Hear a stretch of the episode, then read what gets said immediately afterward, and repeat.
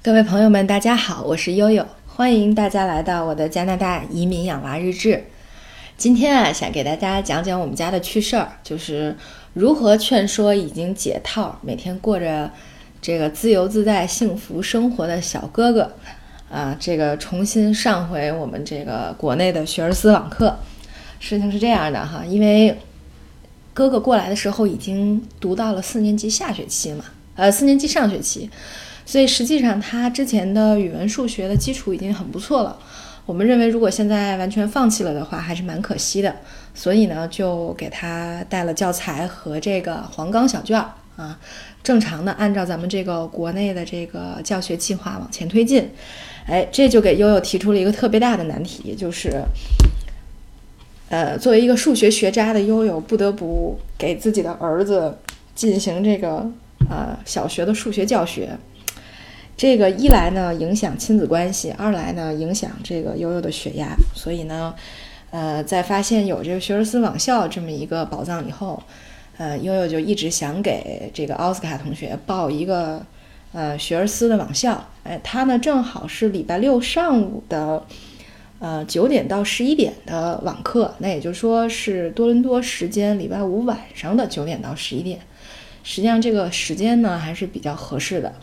呃，对，但是呢，说服的说服教育的过程是十分困难的啊，想跟大家分享一下。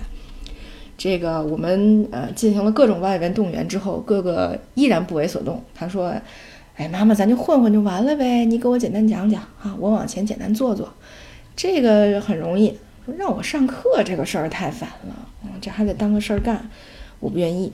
后来呢，我跟他爸爸就给他总结了一下关于他暑假。”啊，回北京上了学而思以后的一些这个逻辑思维上的变化啊，我们是这么说的：说你看哥哥，你看你最近有几个事儿哈，这个显示出了强大的逻辑思维，这个呢以前你是没有的啊。这这个因为这根筋你以前是没搭上的，那这唯中间唯一的变量呢，就是你上了学而思以后啊，通过这个逻辑训练，你这个逻辑思维好了之后，给争自己争取到了很多利益，呃。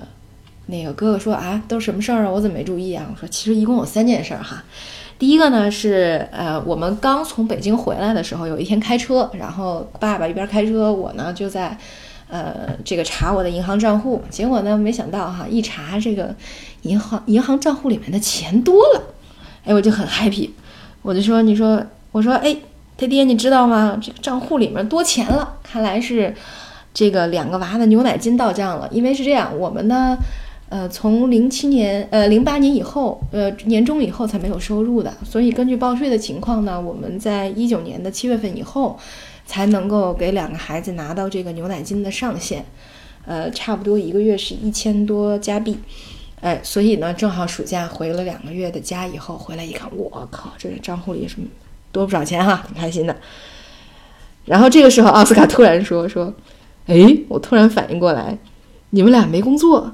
见天吃吃喝喝，原来是靠我们俩呀。然后悠悠说：“哎，还真是，谢谢您嘞。”然后奥斯卡说：“那合着我就是你们的摇钱树了。”然后悠悠说：“哎呀，那可不是咋的。”然后这时候，奥斯卡突然说：“说树也是得浇水的，你们必须得拿点钱出来，给树浇浇水啊。”然后这个时候我们就说：“哎，哥哥，这是你第一个啊，思路特别清晰的啊。第二个是什么事儿呢？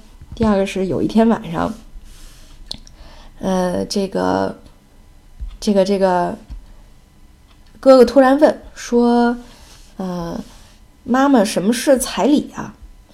因为当时呃九月份有一些朋友结婚啊，就提到了这个问题，然后。”悠悠就说这个彩礼啊，就是结婚时男方给女方家庭这个关于缔结婚姻关系的馈赠。然后这时候奥斯卡问说：“那翻译成啥呀？”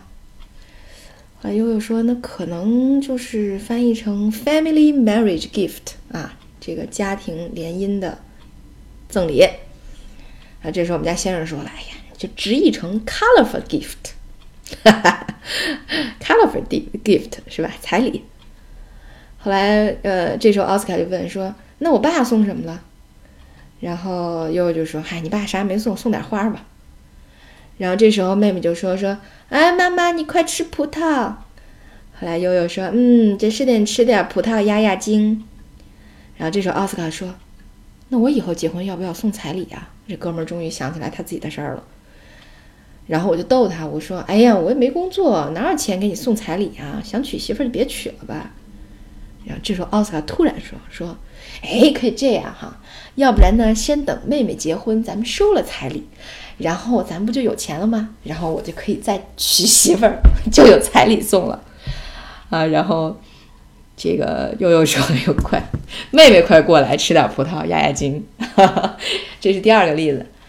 这第三个呢特有意思啊，因为奥斯卡特喜欢动物哈，然后在买这个小雪花、小鹦鹉之前呢。呃，他不断的游说我们了，差不多有两个月的时间。为什么要买鹦鹉？买鹦鹉有什么好啊？买鹦鹉也不贵啊，各种便宜啊，成本各种可控，等等等等。然后有一天呢，特特有意思，就我表哥啊，这个他舅舅买了只鹦鹉，是那种。这个特别大的那种蓝眼巴丹，就是那种亚马逊流域的那种，通体是白的，然后是那种葵花鹦鹉的那个，就是头上有翎毛的那种，然后眼周是一圈那种深蓝色，特别漂亮。啊，后来那个，当然这个鹦鹉肯定是很贵的嘛。然后后来他就跟他舅舅讨论说：“舅舅，我也想养鹦鹉。”舅舅说：“那你就养呗。”后来奥斯卡说：“可是我没有钱呢。”他舅舅说：“那怎么办呀？”后来奥斯卡说：“哎，舅舅，你这鹦鹉多少钱？”后来我哥就说：“说这个好几万呢。”逗他嘛，说好几万呢。然后奥斯卡突然说：“说舅舅，这个亚马逊鹦鹉好像是国家保护动物吧？应该属于濒危物种。”后来我哥说：“是啊，所以才贵呢呀。”然后这时候奥斯卡突然就跟他舅舅说：“那这样吧，你把你地址给我，我现在就把你举报了。”完了之后，呃，我我就能够拿到奖金，这样我就有钱买鹦鹉了。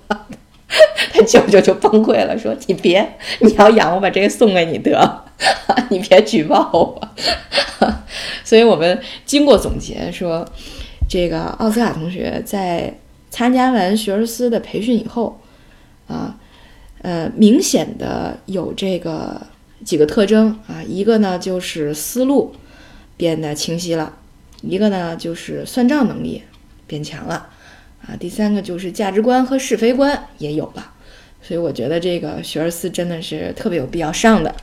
后来经过这个呃三个例子的说服教育之后，奥斯卡觉得确实啊，对他个人的生活，学而思对他个人的生活起到了非常大的作用，于是他决定啊，那就继续来 take 这个网课吧，啊，所以呢，终于悠悠得到了解放。啊，今天呢，我们的故事就说到这里，非常感谢大家对我们这个小节目的关注，今天就到这儿，大家晚安。